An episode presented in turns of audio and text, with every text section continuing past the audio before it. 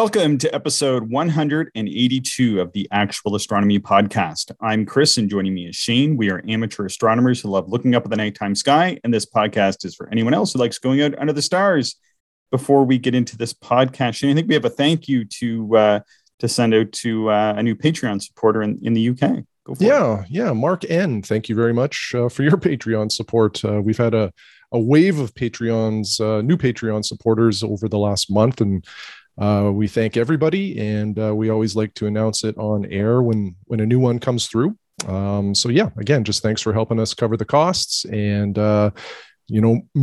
seconds ago, Chris and I were just talking. We're going to meet on Wednesday here of this week to talk a little bit about some enhancements or different things we can do, and we're pretty excited for all of it. So more news to come on that front. But again, thanks, Mark, for supporting us.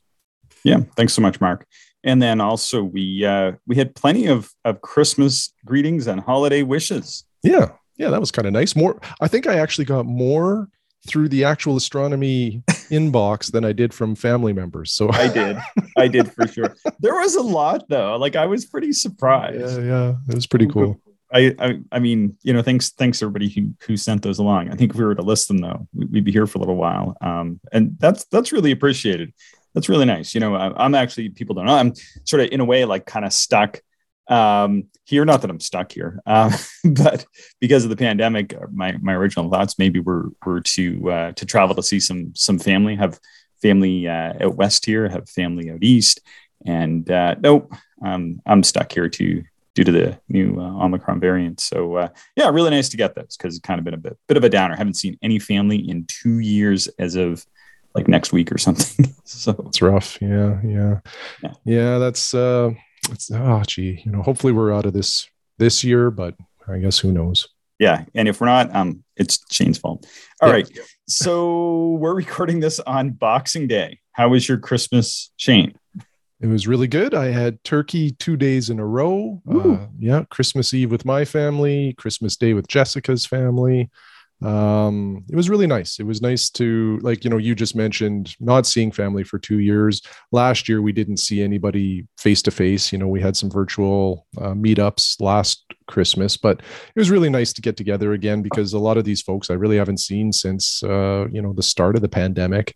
Yeah. And it was nice. It felt good. But with this Omicron variant and sort of the timing in our province, I think the Omicron is just kind of showing up now. So this is probably it for us for a little while. We'll likely live under a rock for a little bit of time and see how this thing progresses.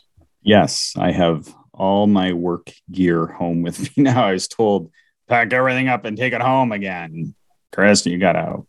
Work from home again. We know you've been itching to do it anyway, which I really wasn't. So I've actually enjoyed going into the office. Maybe the last couple of days were a little bumpy, but other than that, I think everybody kind of feels that as you get towards the holiday season. And somebody went on vacation early and I was on call. So I was kind of ready for a bit of a break there by the end. But other than that, it's nice to be back in the office. And although I still find it weird because, I mean, as you know, Shane, I'm somebody who has facial expressions, and to have my mask on, sometimes I'd be saying stuff to people and they're just looking at me and I'm like, oh, it's because you can't see my face. And so I'd start describing my face is doing this. People are like, you're really strange. Okay. All right. I was going to ask, did you get any observing? And I'm kind of skipping ahead. Looks like you got some Christmas gift. I see a Nikon. What's a Nikon DS wide 16? What is this thing? Well, Chris, great question. So yeah, the weather here is awful right now in terms of, how cold it really is outside, and it's getting colder this week. So this is the time where we kind of hunker down and enjoy the infrared saunas or whatever else goes on. But I had two purchases that were delivered just right before Christmas, actually. One of them is this Nikon DS wide eyepiece. And Nikon built this for their ED spotting scopes, and they have the DS wide series, and basically, each of these eyepieces are a different focal length, And what happens with Nikon spotting scopes, and I think a lot of spotting scopes that have interchangeable eyepieces, is it's not like a telescope. Like a telescope has, you know, a compression ring or a set screw that makes the swapping of eyepieces very quick. The Nikon spotting scopes, it's not really like that. Like the eyepiece screws into the scope. And then depending on the focal length, because they have a few different versions of these spotting scopes, you have different magnifications. So the one that I have is 16 times, 24 times, or I think 30 times, depending which Nikon spotting scope you have. Now, what some astronomers have done is they've taken these spotting scope eyepieces and then have adapted them for astronomical use. Now, a lot of these spotting scope eyepieces do not have like 1.25-inch barrels or 2-inch barrels. They have whatever is proprietary to their maker. So you have to figure out how you can make it work in an astronomical telescope. The Leica Aspheric zoom is another example of one of these spotting scope eyepieces that astronomers have taken over to the dark side, so to speak. So anyway, with that bad joke behind me, I will carry on. So the Nikon MC2 zoom that I've talked about that I own is another spotting scope eyepiece. And it happens to have a 23 millimeter barrel on it, which is very similar or the same actually as a number of microscope eyepieces. And this is another area where some astronomers will take microscope eyepieces and use them in their telescopes. And because of that, there are a number of 23 millimeter, 2.25-inch adapters that you can buy. So anyway, I have a couple of those lying around the house because of this MC2 zoom. And when I saw this Nikon DS wide eyepiece, I was kind of intrigued by it because... Well, I guess the number one reason, well, two reasons. It's super light. It's 170 grams. The other reason is the Nikon Nav SW series of eyepieces, which is for astronomy telescopes. There's a 17.5 millimeter focal length eyepiece in that series. And this Nikon DS wide 16 that I have is also a 17.5 millimeter focal length. And from what I read online, the Nav eyepiece, the 17.5 Nav, is basically the DS wide eyepiece, or based on the DS wide eyepiece with, you know, different housing. So that kind of intrigued me. And then maybe the last kicker is there's a retailer here in Canada that has this eyepiece. The regular price is like around $400 or $450, but right now it's on sale for $100, brand new for this eyepiece. Wow. So I thought, you know what, I'll take my chances on that. And I'll see if I can make this thing work. Like I had no idea what the barrel diameter was on this eyepiece. Yeah. But I thought for that price, I'll play around with it. And so I get this thing just before Christmas, and it's a very, very snug fit in my 23 millimeter 2.25-inch adapter, but it does fit, it does work. But it sits a lot higher up in the adapter than it would in the spotting scope. And I can't really describe it well on air. You'll just have to trust me there. So I wasn't sure if I could achieve focus, but I did throw it in my Takahashi 76 millimeter. And, you know, the only test was through my window. I didn't want to go outside in the freezing temperatures, so it's not a great test. But I was able to get focus, which is, you know, a key thing. So more to come. I need to, you know, get it out under a dark sky and see what it does.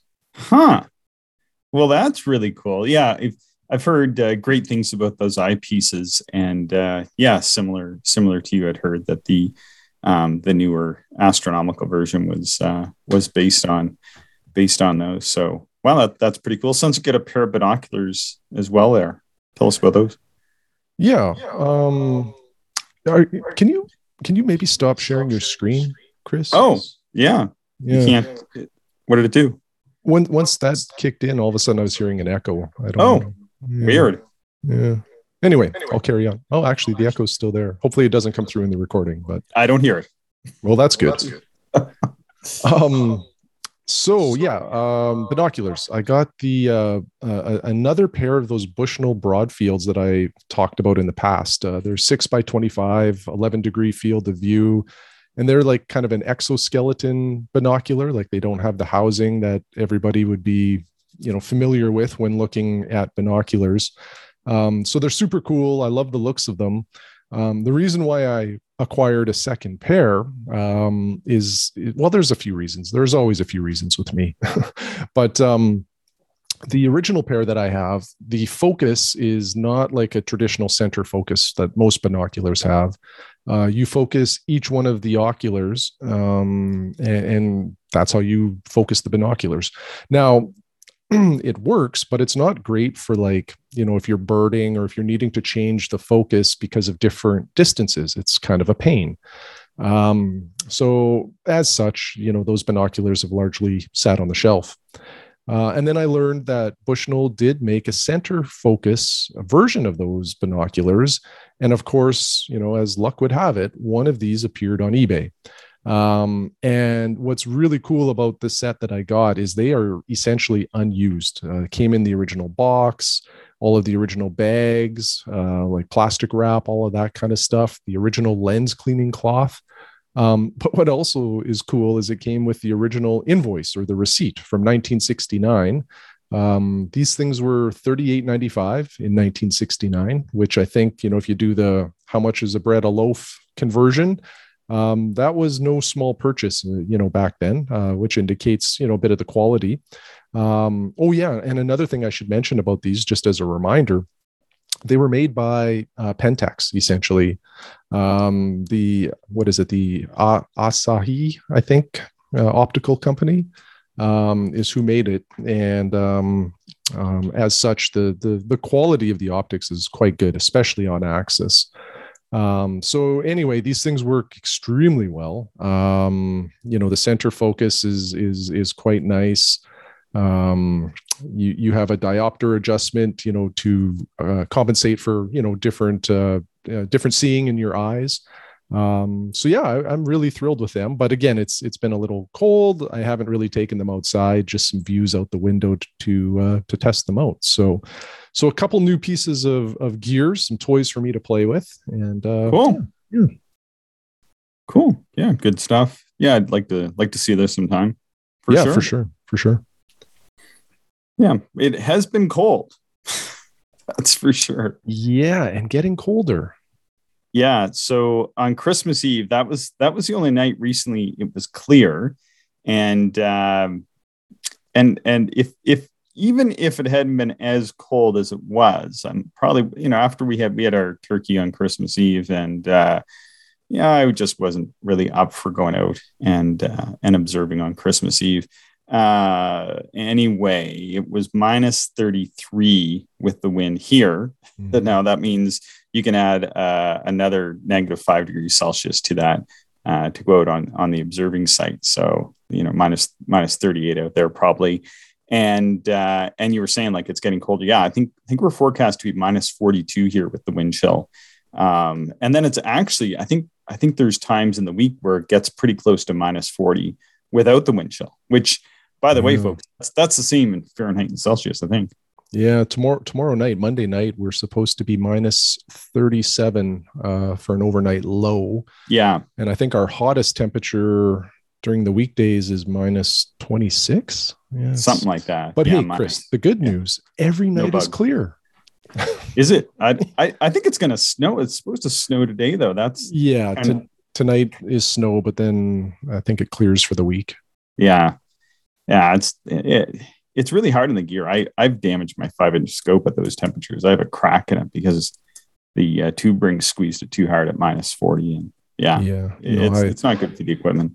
I don't like messing around, excuse me, with any gear at those temperatures. The only thing I would use would be binoculars, and even binoculars, like you when you get out of the vehicle, you have to focus them real quick because they freeze up, the grease freezes up and it becomes either completely locked or so, like, you know, sort of tight that you can't really focus it anyway. So yeah.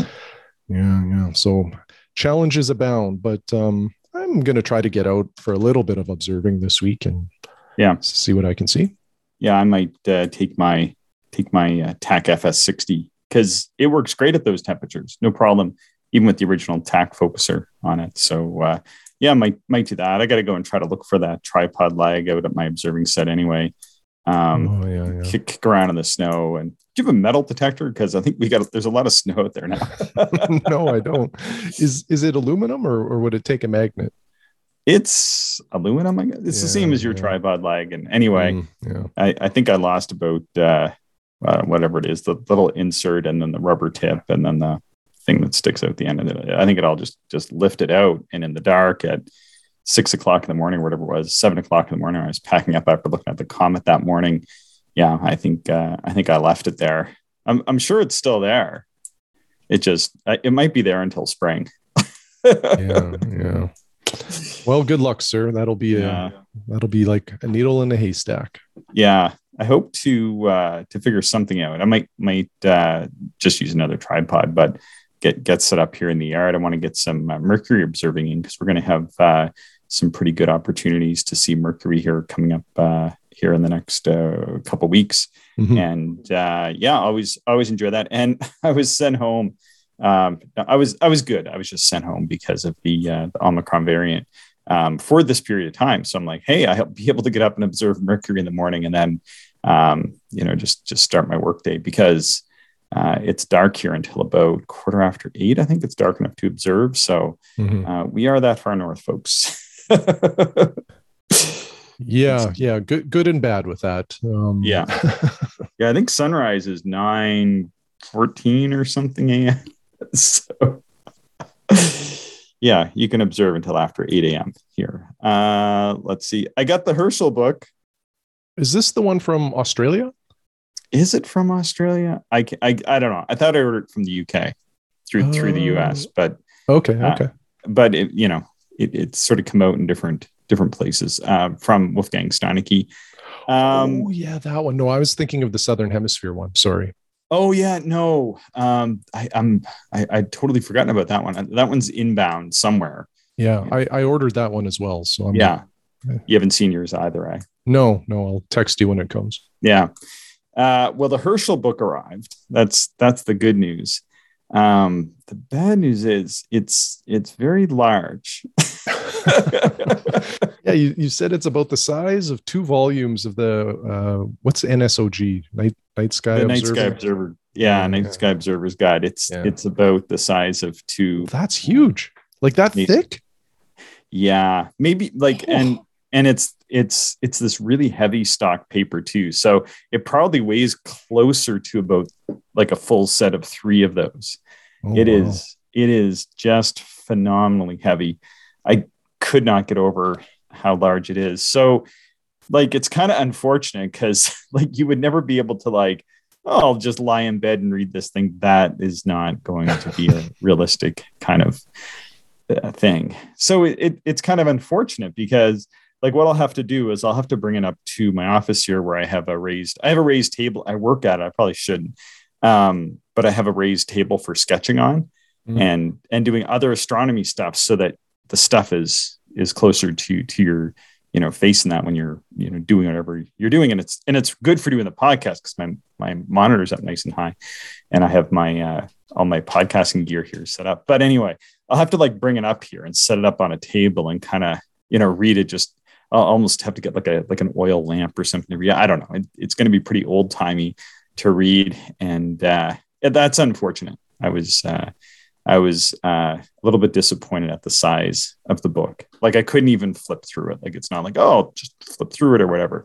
Like I got to like set it up even like you couldn't really put it on your lap and it's just not going to happen. It's got to weigh, the thing's got to weigh 8 or 9 pounds or something. I mean, it's quite, you think I'm kidding. It's really quite ridiculous. Actually, wow. I got it. And I'm like, this is kind of disappointing. So, maybe it needed a little bit of an edit or something. I don't know what to say. Somebody had mentioned that to me. They were like, when they found out I ordered it, my friend Randall said, it's good, but maybe it needed an edit. And I'm like, well, that's a funny thing to say. And I'm like, yeah, it's really too big. So, so yeah. But yeah, I was looking at some some footage of the Webb Space Telescope getting launched on Christmas Day. So it was great. We got a space telescope for Christmas finally, Shane. Yeah, super excited about James Webb Telescope. Unfortunately, you know, the launch was, you know, that was really cool. But the unfortunate part is now we wait probably, 6 months until we really see anything from that telescope, because it'll take them a little while to calibrate it and get everything set up. Yeah. And, fingers crossed that there's not a Hubble incident, because I believe when Hubble was first deployed and tried to activate, there was an issue with the camera or something like that, that delayed its use or start of usage for a considerable amount of time. So hopefully James Webb is, deployed and everything goes off without any issues. And then we can start, realizing the ability of this thing and what it will show of the universe. Yeah. Well, I think what happened with Hubble, I think they had a number of challenges. I think one was with the camera. Mm-hmm. But one was that they didn't do like the final testing on the final figure of the mirrors to save quite a bit of money. So the mirror wasn't quite coming to focus in the right spots. Yeah. And all the images were blurry. It was basically myopic. Mm-hmm. And then they had to create a lens system, and I forget the guy's name who went up to fix it. They kept having him on the Big Bang Theory, I remember, for a long time. And anyway, so they went up and put they swapped something out and then put this lens in. So instead of having like a camera in one of the contraptions, it had a lens that just sort of sat in there permanently. Anyway, yeah. So that's what happened. I'm going to play this short video. Hopefully this, I wonder if this works. Can you see my screen now? Yep. So I was freezing here and just kind of looking around online, and this telescope making video came up, and I was just like, this is so amazing. Yeah. Did you watch this? So, people won't be able to see this, but the sound is really where it's at anyway. So I'm going to play it. So we'll see if it works. Can you hear it? Horticulturists dream to this uncultivated, rather depressing stretch of countryside. Not far from London, but to all intents and purposes in the middle of nowhere, even the most top-secret activities could pass unnoticed. Hearing about this hidden underground rendezvous, we laid in wait for our mysterious early morning caller and grimly determined followed him. So this guy drives up in a very European car. Then he pulls out a giant telescope mirror and heaves it up onto his head. Car door open. I guess theft probably isn't big enough. And he goes into what looks like a mine. It had occurred to us that this must be a cunningly concealed wartime air raid shelter. But the war had been over for 15 years. And what was that suspicious-looking object the stranger was carrying? This guy's wearing a full suit, too, so it's very impressive. And it's like dripping. However, although this is the most unusual sight we've ever encountered for a factory, there's quite a simple explanation. The work carried out here is so precise that a constant temperature is necessary, and in this underground shelter, it never varies winter or summer. You can see his breath. Neither is there any mystery about the work itself. The men here belong to a Coolsden, Surrey firm, which manufactures telescopes. The round object we saw being brought in was, of course, a mirror.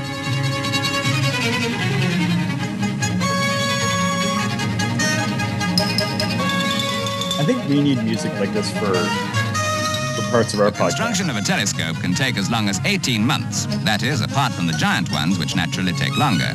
So we're only showing a small section of the work, during which a 20-inch mirror is finally polished. Men like Frederick Hargreaves here are used to working to such microscopic limits that the degree of error on the mirror's concave area can never be more than 1/20th of a wavelength of sodium light. Or, to the layman, 1/2 millionth of an inch. That guy could have had a job working in a bank.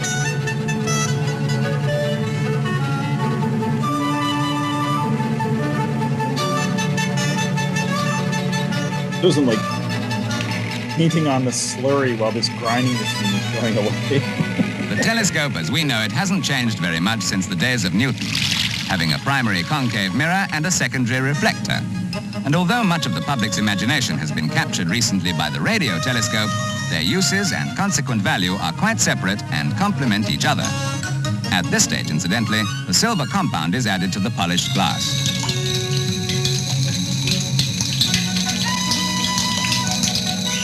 It shows them like silvering a mirror with all these caustic chemicals. If it's just a looking glass you're after, this is obviously not the place to come. Environmentalism like these reflect not the being what it is today, I suppose. Those who look to the heavens for the future of mankind. Well, there you go, Shane. There's your new telescope mirror. Yeah, now I can make a mirror. How about that? I just thought that video was amazing.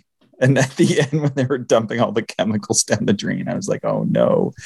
Hopefully there's no fish downstream. Maybe they're capturing that underneath the sink. I don't know. Hopefully. Yeah. Hopefully. So, yeah, I thought that was I just thought the sound of that video was so incredible. But anyhow, I got my next copy of Sky and Telescope magazine. It's been pretty good. Oh. Been enjoying reading those. And then I also found out that I can get Astronomy Magazine digitally for 21 days each month from the library here. Well, that's kind of handy. Yeah. Can you view it on a tablet, or do you need like a special app, like download or something? Well, just like their app. So I have a tablet, so it's no problem. Yeah. Okay, cool. I'll have to check that out. Yeah, if you have an iPad or something like that, you should be able to take a look at it. So yeah, I have the digital version. I got the digital version of Sky and Telescope first, and then the actual physical edition started trailing in. But I just found, like, I got to admit, I'm not a big fan of the digital versions. I like to kind of just have it and read it. And then the other thing, and I can't stress this enough, and Sky and Telescope does a pretty good job at this, is they have lots of finder charts for different things that you can see in the sky. And often what I do is I kind of go out and trash my my copies, because, you know, I'll just be like, I'll just use those finder charts for finding, you know, whatever. I know they have a good chart in there of Comet Borelli and asteroid Iris and some other stuff that's in there. And I'm like, yeah, I'll just, you know, take these out in the field with me. And, you know, it's sort of limited lifespan information anyway, so I'll get my use out of it and then recycle it or whatever. And I, you know, really, really excited to kind of have those in hand again. Yeah, it's pretty cool. Well, that's awesome. Yeah. So we had an email from Peter back on December 6th, and I really wanted to put this in because he recently bought, I think, one of the more interesting little telescopes after using an inexpensive refractor for a while. And anyway, do you want to read it, Shane? Yeah. Actually, you know what? That echo is back, and why don't you read it? Okay, I'll go ahead and read it. So Peter says, hi, Chris and Shane. Just a quick update on some recent things that I did. We went to Sholo, Arizona, in the White Mountains for Thanksgiving, and they said it would be Bortle 4, but at the place they were at, it was really dark. And he brought along his, I think it's a SV Boney 48. I'm not really sure what refractor that is exactly. But he said, to be honest, pointing that scope at the sky was akin to drinking from a fire hydrant because it was so dark. And that he said, I mostly did some observing around the Hyades and Pleiades and didn't get anything useful on Ceres. But he's got a much clearer idea of the region now. And then he wrote that he took a flyer on an AstroTech 70ED for $300, and he sent a photo of it. And this is a beautiful looking little telescope, and I've heard great things, or read great things about the AstroTech 70ED. And at that price, I was very interested in it, because an AstroTech 70ED, and I know they've had a few different versions of this over the years. I think there was a 70 and a 72 and different things. I guess the most recent one is a 70. But that telescope is less than my ST80 was with the focuser that I put on. I put on like a very inexpensive aftermarket focuser. But once I paid for the $100 telescope and the $130 focuser and the shipping for everything, it probably would have come into about $300, and maybe getting like an AstroTech 70ED. I think that would have been a better option there. So Peter goes on to say it's under 12 inches long and weighs about 4 pounds, and it has ED glass. So this is high quality glass, basically. And he said that that greatly reduces the CA, or the secondary color. And what that means is that you're really able to observe planets in high magnification and in great detail. And he goes on to say, I was able to observe Venus and Saturn with it using a 6mm eyepiece in a 3x Barlow. So that's giving him like a 2mm, which, I think a 4mm would give him 100. So he's about 200 power, I think if I'm doing this right. And so he said, this is well above the 138 maximum state at useful magnification. But he had a really nice clear night and said that Venus showed as a clear, bright crescent. And then he said for Saturn, he can make out the Cassini divisions and the shadow of the planet on the rings. He said the scope is exceptionally well crafted and finished for the price. The 2-speed focuser is a rack and pinion, and it is buttery smooth. So he said he also made progress with aligning his CGM mount, goes on to talk a little bit about that. And then finally, he's been thinking about getting a 40mm eyepiece for his Celestron 9.25, and he figured he would need a 2-inch barrel to get a decent field of view. So he purchased a new Orion diagonal and a meoptric 40mm 2-inch eyepiece. And he says, I used this to look at the Orion Nebula, and it was fantastic. I could see almost as much nebulosity as in pictures that he had taken earlier. And he said, all the best. So that's pretty cool. That, I don't know. Do you remember the photos of the shin? I tried to put them in, but for some reason they wouldn't transfer into our show notes, but it's an awesome looking little telescope. It's white, but then it has a gray focuser and gray accents. It almost looks like one of the older TMB Thomas Back telescopes. It sort of has that kind of motif, I guess. Yeah. It's a really nice looking telescope. And, I think 70mm is a really good aperture. If I didn't have a 76 and a 60, I think I would own a 70, and then maybe from a 70 go up to 100 or something like that. I just think that's a great small telescope that can do a lot of things. It's very portable, but it can pull in, a lot of the deep sky stuff and show you the planets. It's kind of an all around good telescope. Yeah. And I think it has about the same focal length. I think it's 400 or 420mm, give or take. And I really think that is a telescope that would very likely, not having compared them both, but by all reports and including this one, that's a telescope that I think might outperform like the venerable ST80, which is just an 80mm f5 achromat. But sometimes I think we lose a little bit of the aperture on the ST80s, and they are really inexpensive. But once you configure them with a focuser and proper rings and that sort of thing, I think you're pretty much looking at around $300 or so anyway, which, up until, years ago, that was a pretty good price for a small, low power wide field instrument that's reasonably capable. And that's where the ST80 really excels.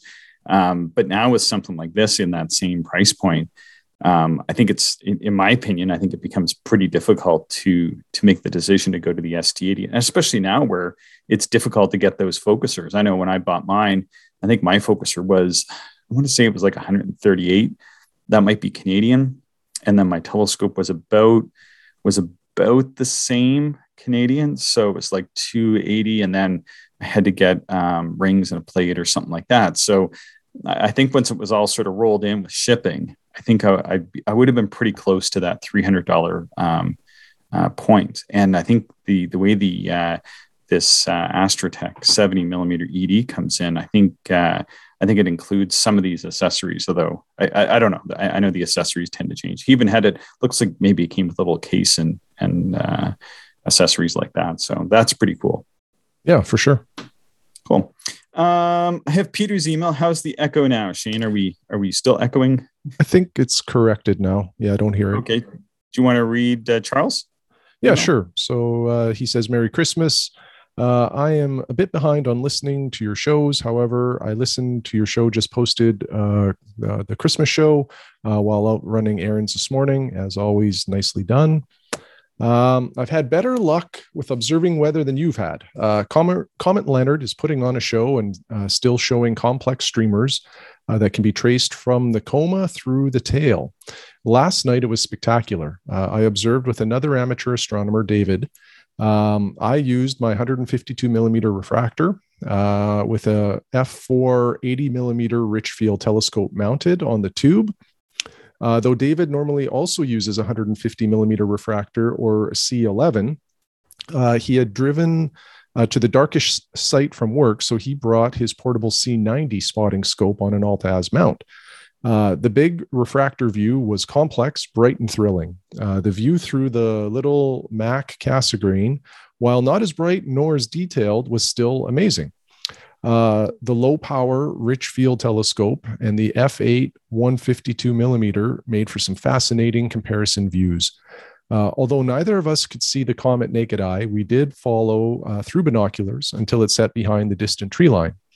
After losing Leonard, we did the planet tour of Venus, Saturn, Jupiter, Neptune, and Uranus. And to round out the tour, swept up Ceres, which is in a beautiful part of the sky, flanked by the Hyades and Pleiades. Excuse me. Before moonrise, I went after the other bright comet, which is P19 Borelli. It's somewhere between magnitude 9.5 and 10. And looks like tiny, faint, will-o'-the-wisp at 100 times in my refractor. Spent the time remaining before moonrise, galaxy hopping around the sky. It was a grand night. I inadvertently left my bag with logbook, atlases, and drawing kits at home. So once I got home, I jotted down some notes and looked back at my previous Comet Leonard observations and discovered this was my 20th observing session targeting Leonard since I started watching in November. That's amazing. I don't know anybody that's come anywhere near 20 times observing Leonard. So congrats to you, Charles. That's incredible. Yeah. And then go ahead. Then he just finishes it off saying, I hope you both have a great Christmas and clear night soon with a light and balmy breeze. Merry Christmas. Yeah. That's awesome. Good stuff. Yeah. And you know, that's one of the cool things right now with Leonard is, you know, as soon as Leonard's done, you sort of work your way up the chain through the planets and, you know, there's a lot to look at right now. Yeah. I think Charles is sort of in more of the southern states. It's all southern states almost entirely from us, except for Alaska. But yeah, he's down and able to really get some good, I guess, a better angle maybe on Leonard. I'm surprised he's been able to watch it for so long in these evenings. Now before, you know, when it was in the morning sky, I thought, well, that's, you know, good for him for getting up and doing that. But, you know, now that he's really tracking it through the evening sky, that's pretty impressive. And he's also sent us along, I think he sent us at least 3 or 4 sketches over the past month or so, which is really cool because I've been able to observe it twice. I've tried to observe it, I think 5 or 6 times, but it just, you know, poor cloud and I guess our slightly less favorable placement and the really, really cold weather has mixed into to prevent me from seeing it even on most of my occasions where I've been able to get out. So that's really awesome to kind of get that ongoing narrative of what Comet Leonard is doing. Pretty cool. Yeah. And it must be amazing for Charles to see the comet evolve because, you know, as these comets get brighter and brighter, they change almost nightly. And you know, to observe it that much, you'll see all of the subtleties throughout its evolution. Yeah, no, really, really neat. So thanks, Charles. And thanks, everybody. Had, you know, other emails that have come in, but I think we're starting to get towards the end of this show here. And yeah, I think you mentioned this earlier, Shane, but we're going to meet up later this week, I think Wednesday, and we're going to have a chat about maybe some of the other things that we can do with the podcast, which is really great because of the support from listeners, not only those that have been Patreon supporters, but those who provide content. You know, one of the things that I think you and I were really concerned about when we were doing this is we do get into these spells where either it's just so cloudy sometimes for a couple weeks, or it's so cold and cloudy like it's been, that it's really just not possible for us to get out and do astronomy. I think we were a little bit concerned that, you know, we just wouldn't have the observing content to include. So with our listeners out there being generous with their own observations, it provides that real content and the detail. I never could have imagined that we would receive so much detail from the listeners to make them their observations so detailed that then we can really talk about it and really feel like we've seen it, especially when we've been able to get out a little bit and view something like this comet, and then able to kind of follow it along with Charles and some of the other observers who've sent in their own observations. Really, really neat. Yeah. I love everything, what you just said. And I'll add one more. The other thing that I really enjoy about all of the observing reports that we get is a number of times people are observing things you and I are not, or things that we're not even talking about. And it just brings more awareness to some stuff that I want to look at. And a great example is the email that we just read from Charles. Comet P19 Borelli wasn't even on my radar, but I think I will try to take a look at this one now, just based on his observation. Yeah, and I put it in the objects to observe in the January Sky that we're going to do here in a few minutes, be a few days before people hear that. But one of the challenges, especially with comets and some of the other stuff, is how visible is this? You read it in a magazine. I know Sky and Telescope had it in there, and I've seen it online a bit. But how readily visible is it? And with Charles detailing that out, it brings it to our level, right? Like, this is something people can go out and see. So then, instead of maybe just TouchScreen or whatever, like, I put a decent section in the objects to observe in the January Sky, because one, it's something our listeners are observing, and then two, it's sort of proven out that you can see this in small telescopes already. So by the time people get that podcast, it will definitely be a target that maybe people are going to be able to go and look at. So here we go. It's sort of an observation that's going to lead, hopefully, it's going to lead to podcast information, and then it's going to lead to maybe, at least for us, we're going to go out and try to take a look at it. So, future information in the podcast. So it's pretty cool. Good content. Yeah, for sure. Cool. So, it would be great to hear from our listeners if they have any, if you guys out there have any suggestions on the show and stuff you might want to hear or have included. I think, it definitely does make for a better podcast when you find out what people are doing under the nighttime sky. The thing that really surprised me this fall was when we put the bit out about observing minor planets, which was something I know we kind of hemmed and hawed a little bit on, Shane, and we weren't sure what the uptake would be like on that. But then it turned out that a lot more people are observing asteroids and minor planets than I would have thought. Yeah.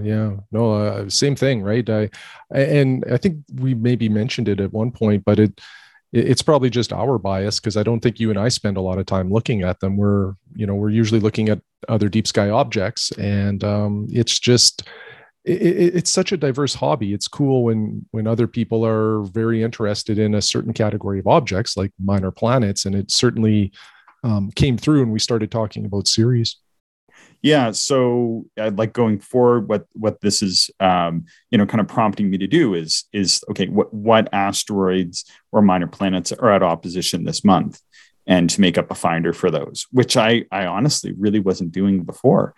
And so again, just hearing what people are observing and what they're doing is kind of helping to shape not only the podcast, but my own observing. I'm not sure if I would have gone out and tried for Comet Leonard as much without all the emails from people saying like they're having success. And, I got to admit, part of it is like, you get these emails and you're like, I got to go see this myself, kind of thing. Right? Like, I can't be the only one who doesn't see it, kind of thing is one of the things that spurs me on, or I'm like, is that really visible? Or, how would I see it through my own instruments? And, it kind of really, really does motivate and prompt me to get out, maybe even a little bit more than I otherwise would. I'm pretty dedicated to getting up and going observing, even in the middle of the night or whatever. But when I know that other observers are out there doing that, even though I'm by myself and trying to avoid the animals in the dark or whatever,